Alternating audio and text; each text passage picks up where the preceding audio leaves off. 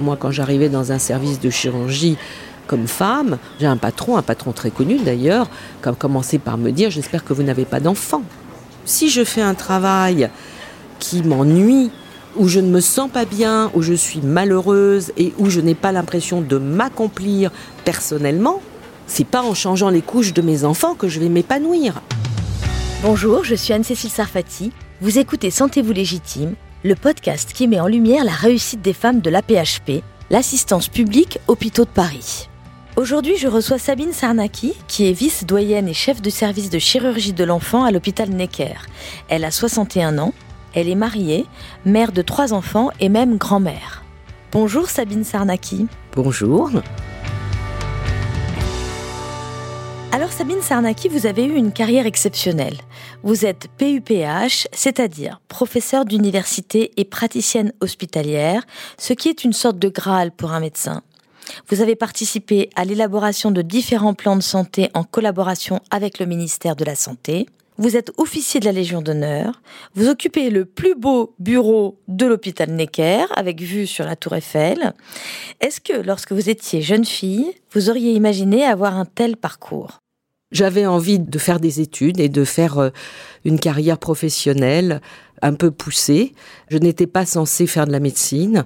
Mon père, chauffeur de taxi, souhaitait que je sois, à l'époque, c'était informaticienne. Je lui ai dit, parce que j'étais très douée en maths, et donc pour lui, c'était évident. Et je lui ai dit, non, non, je ne veux pas faire d'études longues. Mes parents ont beaucoup rigolé ce jour-là. En fait, j'avais eu un, purpura rhumatoïde, qui est une maladie pédiatrique qu'on voit en général vers 7-8 ans ou 9 ans. Et moi, j'ai fait ça à 17 ans j'ai rencontré un pédiatre. Et ce pédiatre euh, m'a beaucoup plu, d'une part. D'autre part, euh, on a exposé mon cas aux étudiants en médecine qui appuyaient sur ma peau. On leur disait, regardez, ça s'efface quand on appuie dessus.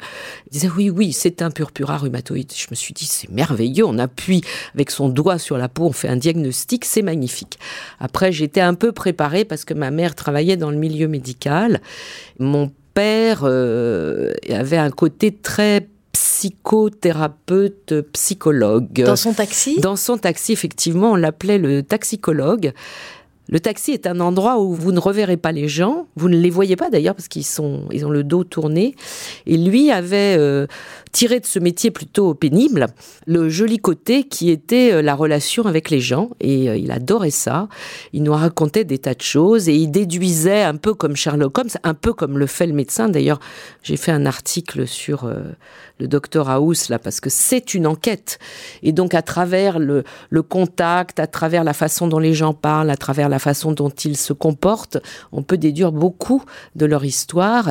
Et il les aidait beaucoup dans leur réflexion, le temps d'un voyage en taxi. Même, il y avait des gens qui disaient tenez 20 francs si vous pouvez tourner encore un peu, j'ai envie de parler. Ah ouais, c'est génial. Donc je pense que j'ai eu une, un alignement de planètes qui fait que j'ai fini par euh, choisir cette orientation. Donc vous avez fait médecine. Est-ce que vous diriez que la vie professionnelle d'une femme médecin à l'hôpital, c'est un chemin de rose ou un chemin de ronce? Non, moi je dirais que c'est un chemin de rose. Vous n'avez rencontré aucune difficulté, Sabine Sarnak J'ai rencontré des difficultés comme tout le monde. Je pense qu'il y a des gens qui, malheureusement, et j'ai toujours dit ça, il y a des femmes qui travaillent dans des usines, elles font une heure ou une heure et demie pour aller travailler. Une fois qu'elles arrivent sur place, elles font un métier qui n'est pas intéressant, elles ne sont pas considérées. Et quand elles rentrent à la maison, elles n'ont pas euh, de personne pour les aider à gérer euh, leur maison et leur famille. Donc moi, je considère que euh, j'ai eu beaucoup de chance parce que euh, d'abord j'ai été élevée par des gens qui m'ont donné cette force et qu'ensuite j'ai pu euh, évoluer dans un milieu où j'ai pu me consacrer à ce qui me plaisait, c'est-à-dire la médecine. Comment ça s'est passé quand vous êtes arrivée à l'hôpital Necker par exemple? Quand je suis arrivée à Necker, oui, j'étais dans un monde que je ne connaissais pas.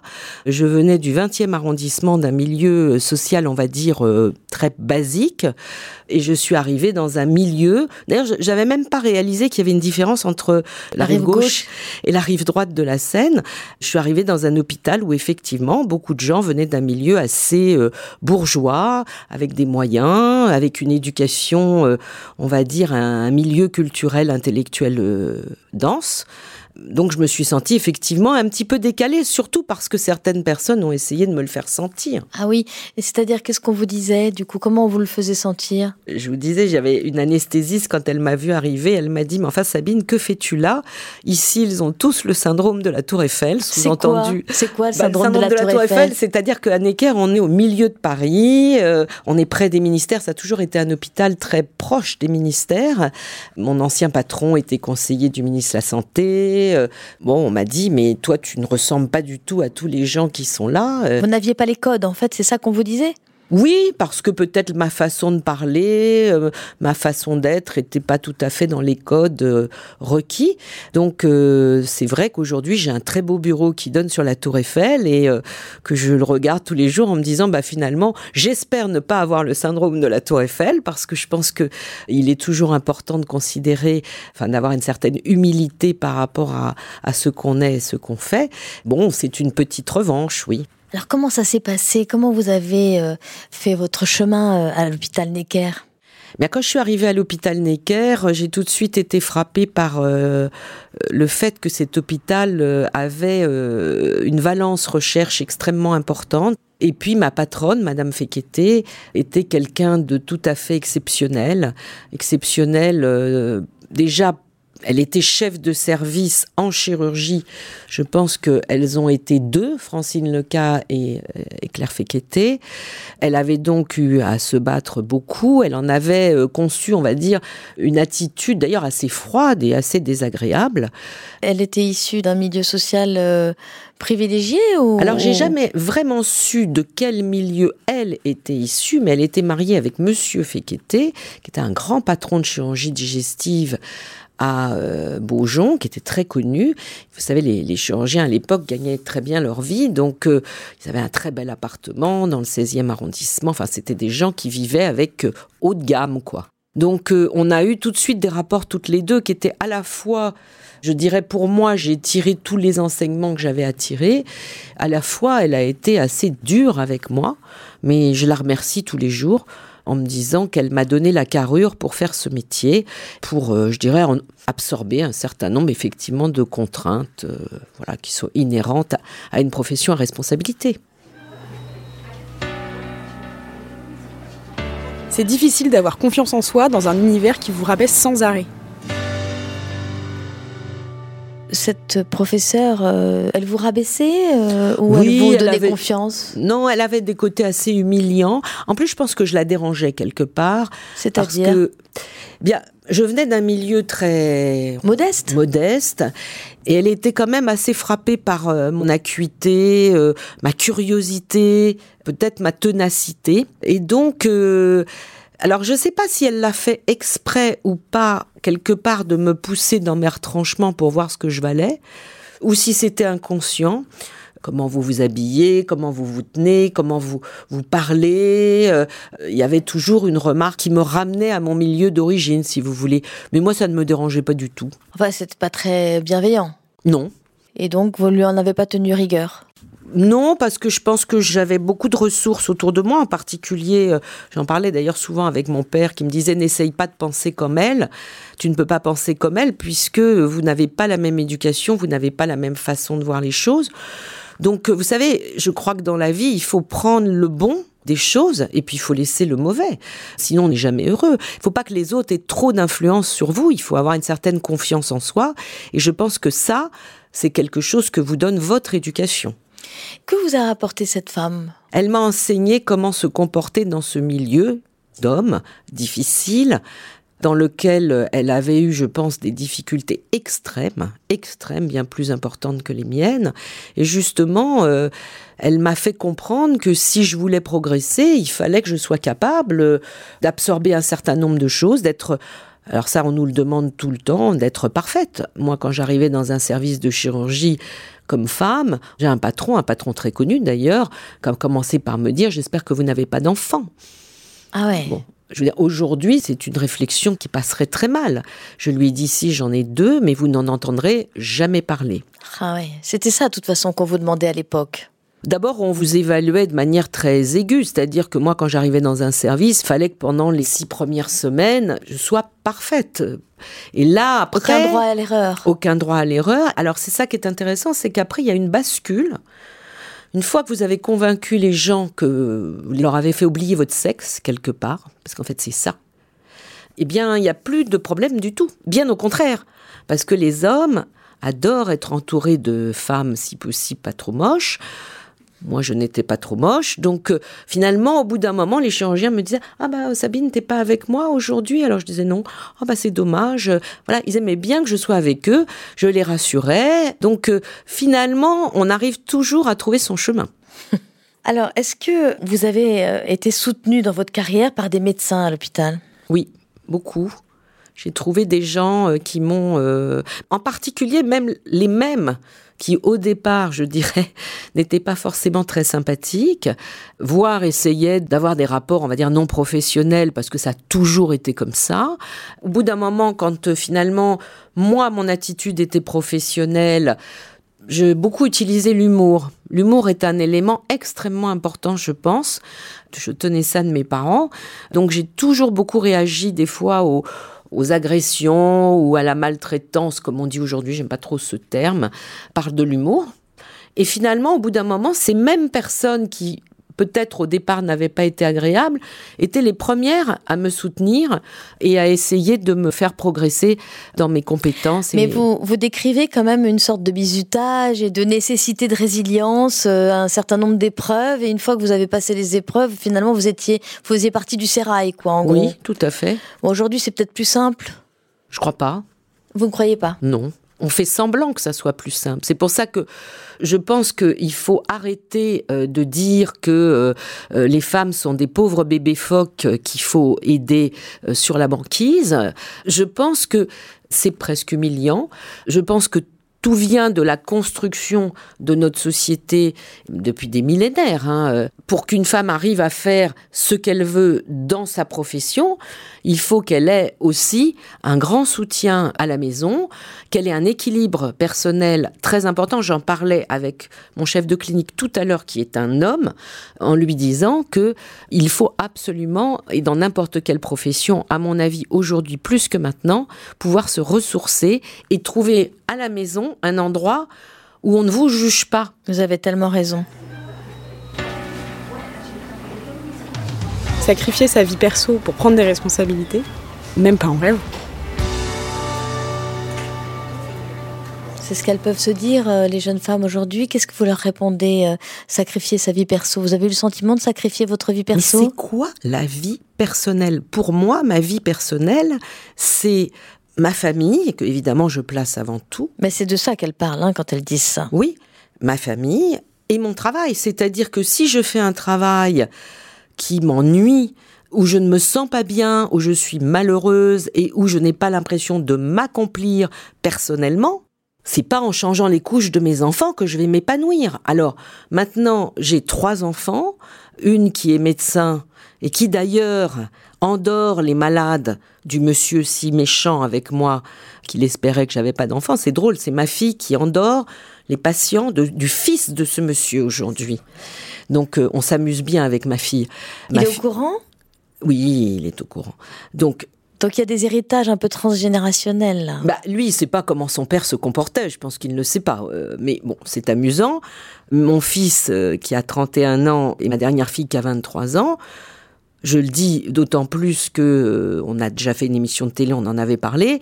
Je crois pas qu'ils aient été malheureux. Et de temps en temps, ils me disent Ma fille me dit merci maman de nous avoir éduqués comme ça, c'est-à-dire de nous avoir appris à vivre leur vie, à s'épanouir personnellement, ce qui n'est pas incompatible avec s'occuper de ses enfants. Ma, mère, elle travaillait dans un labo pharmaceutique, elle partait tôt le matin, elle rentrait tard le soir. Mes copines, elles avaient leurs parents qui ne travaillaient pas, leur mère qui ne travaillait pas. J'allais à la garderie, j'allais en colonie de vacances.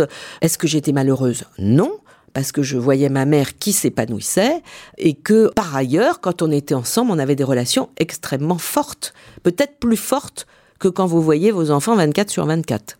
Alors les médecins comme vous doivent quand même concilier trois missions, le soin, la recherche ou l'enseignement et le management d'un service. Comment vous avez fait sachant que vous aviez également euh, un mari et trois enfants Eh bien l'un a aidé l'autre.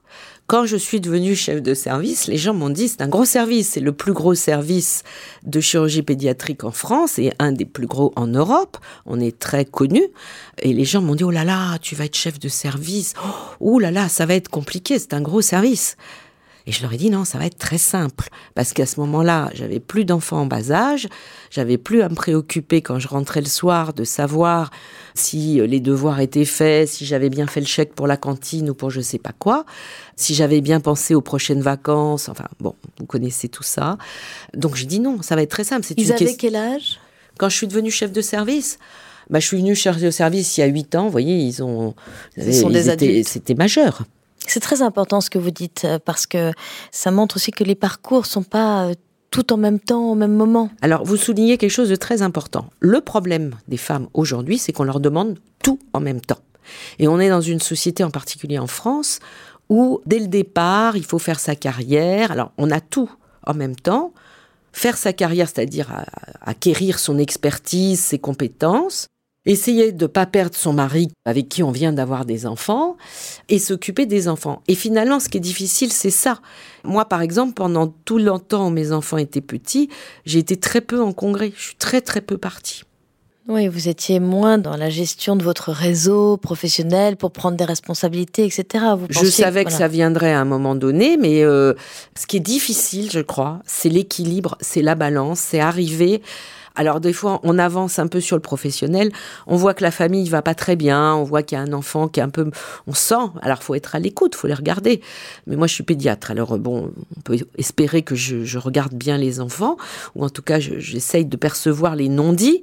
Et puis à ce moment-là, ben, on dit bah tiens, là, je pose sur le plan professionnel. Moi, des fois, je disais je suis malade. J'étais pas malade du tout. Je disais ça parce qu'à l'époque, j'avais pas le don de dire. Je vais me poser 24 heures, je vais prendre une journée pour mes enfants. Et les enfants, ils sont pas très compliqués. Si je voyais qu'ils allaient pas bien, je disais, bah tiens, euh, demain, je vais me reposer, moi, d'abord, parce que je suis fatiguée et que quand on est fatigué, on n'est pas à l'écoute. Et puis, je vais les prendre, je vais les emmener, faire un tour, aller au cinéma, manger des glaces, je ne sais pas quoi. Vous saviez en fait doser les urgences du moment euh, au jour le jour finalement. Et, ça, c'est très difficile. Oui, c'est très difficile, mais c'est une des clés, hein, en effet. En dehors de cette euh, aptitude liée probablement au fait que vous êtes pédiatre, concrètement quand même trois enfants, une telle carrière, euh, etc. Est-ce que vous, pouviez compter sur votre mari? Absolument pas. absolument pas. j'ai un mari qui est extrêmement supportif. On est ensemble depuis 40 ans. J'en suis si fière parce qu'il y a beaucoup de femmes qui malheureusement dans la bagarre perdent euh, leur couple en fait.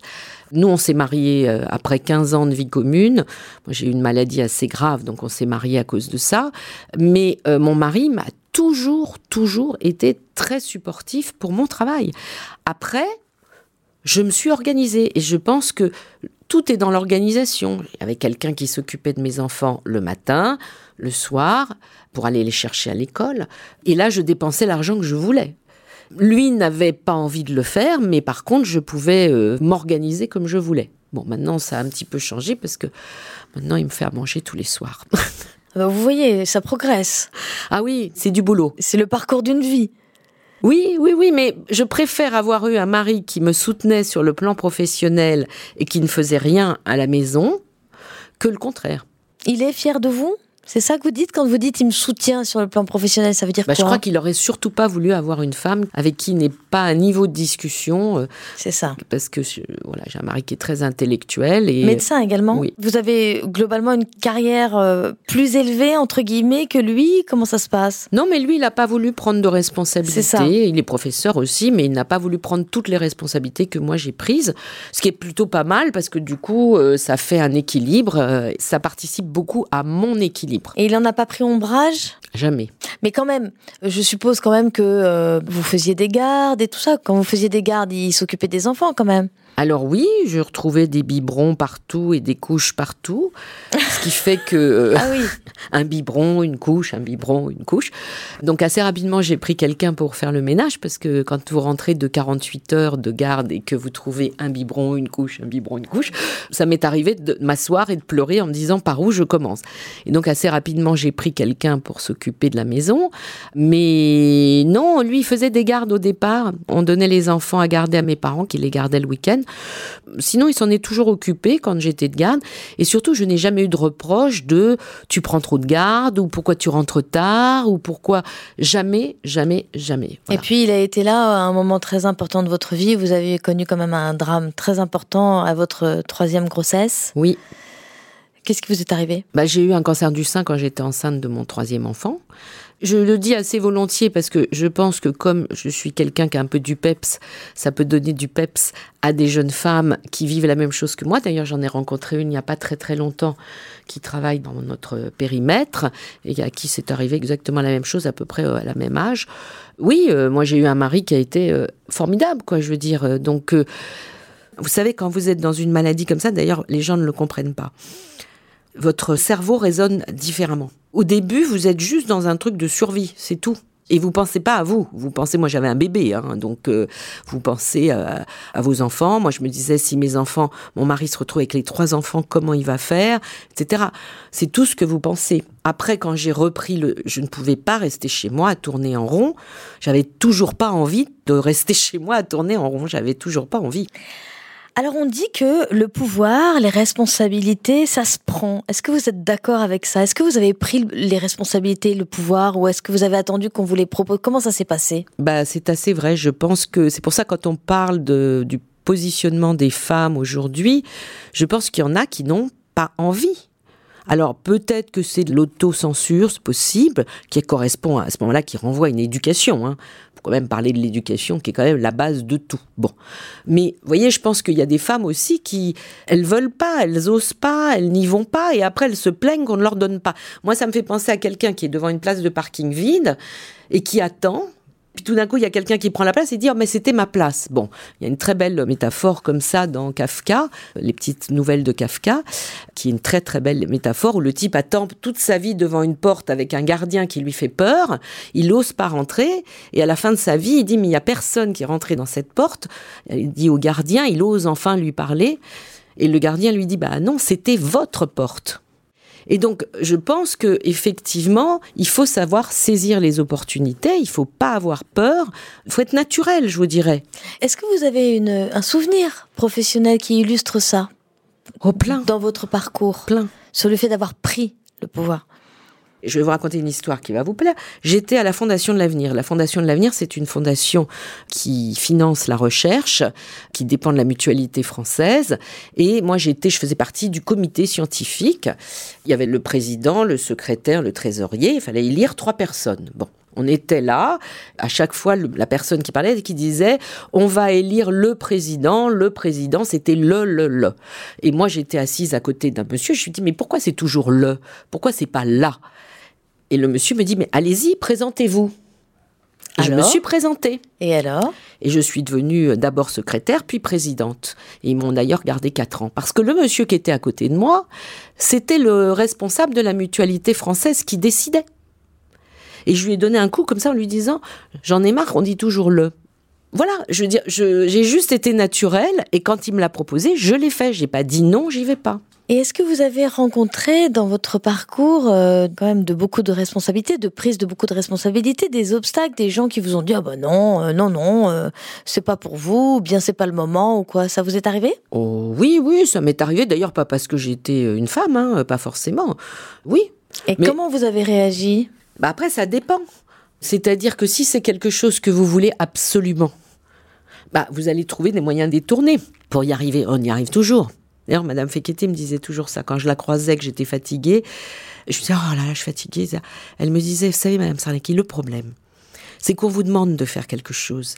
Et puis finalement, vous y arrivez, et puis après vous prenez autre chose. Mais si vous n'en voulez pas, vous n'en voulez pas. Si vous en voulez, on y arrive toujours. Il suffit de prendre des chemins détournés. Il faut être malin. Vous avez le sentiment qu'en fait on progresse à chaque prise de responsabilité, qu'au fond on pense au début peut-être qu'on va pas y arriver, et puis qu'après une fois qu'on y est, qu'on est obligé d'y arriver, ben on y arrive en fait. C'est exactement ça. Il faut ne pas avoir peur de plonger dans la piscine, même si on ne sait pas très bien nager on va savoir nager et c'est exactement ça. Mais par contre, il faut avoir envie de plonger dans la piscine. Hein. Est-ce que vous avez été empêché parfois de prendre des responsabilités par euh, des gens qui ne souhaitaient pas que vous les preniez? Oui, alors euh, bon, par exemple, quand j'ai été donc malade et puis ensuite j'ai été maître de conférence des universités, qui est le poste juste avant le poste de professeur. Et euh, ma patronne, Madame Fekete, qui était très inquiète de ma santé, m'a poussé un petit peu tout de suite à déposer mon dossier pour être professeur. C'était un peu tôt, parce qu'en général, il faut un délai de 2-3 ans avant de prétendre pouvoir euh, accéder au, à l'échelon supérieur. Bon, je l'ai écouté, j'ai été voir le doyen de l'époque mes cheveux venaient de repousser, vous voyez.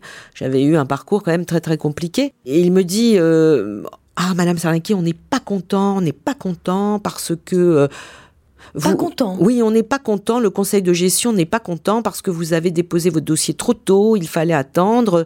On vous l'avait dit. On n'est pas content. Puis au bout d'un moment, il me regarde et puis il me dit Enfin bon, euh, on n'est pas content, mais bon, euh, ça va aller. Hein. Je lui dis Écoutez, monsieur, dire son nom, mais je lui ai dit, vous savez, je viens d'avoir une mastectomie le jour de mon accouchement, six mois de chimiothérapie, six semaines de radiothérapie.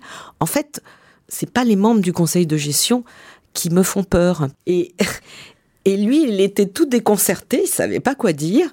Et c'est vrai que euh, il faut toujours relativiser.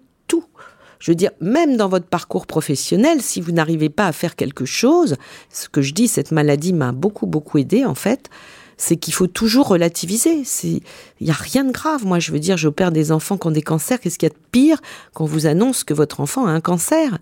Donc, euh, voilà, faut toujours relativiser. Et quand on relativise, on trouve des solutions.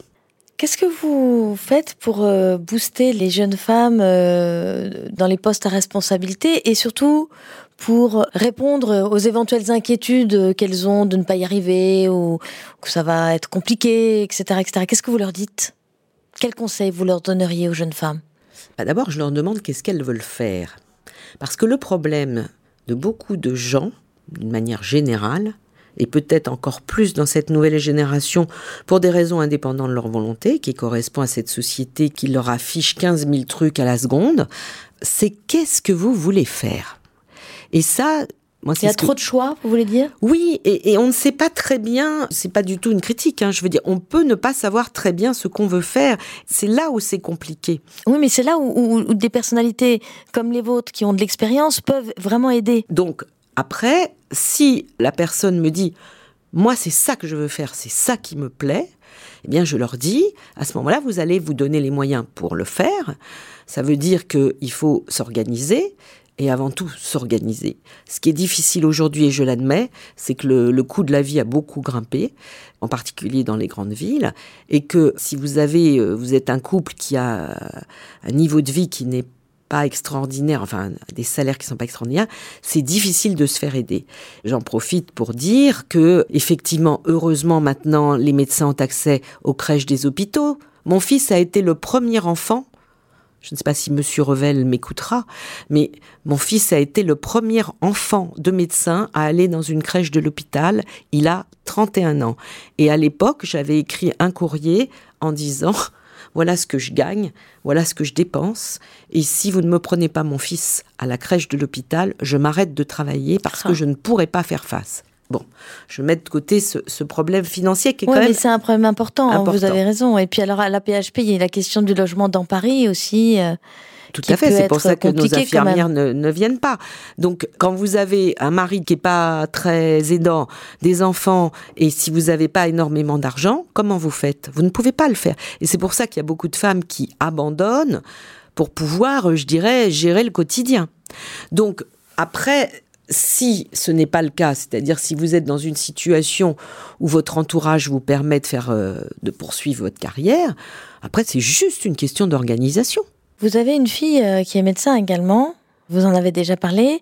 Et est-ce qu'elle est PUPH, comme vous? Ah non, non, elle n'a pas voulu. C'est-à-dire? Ah, ma fille, euh, elle a été très claire. D'abord, bon, elle m'a dit qu'elle allait faire médecine. J'étais stupéfaite parce que je lui ai dit, écoute, Sarah, t'as deux parents qui sont PUPH.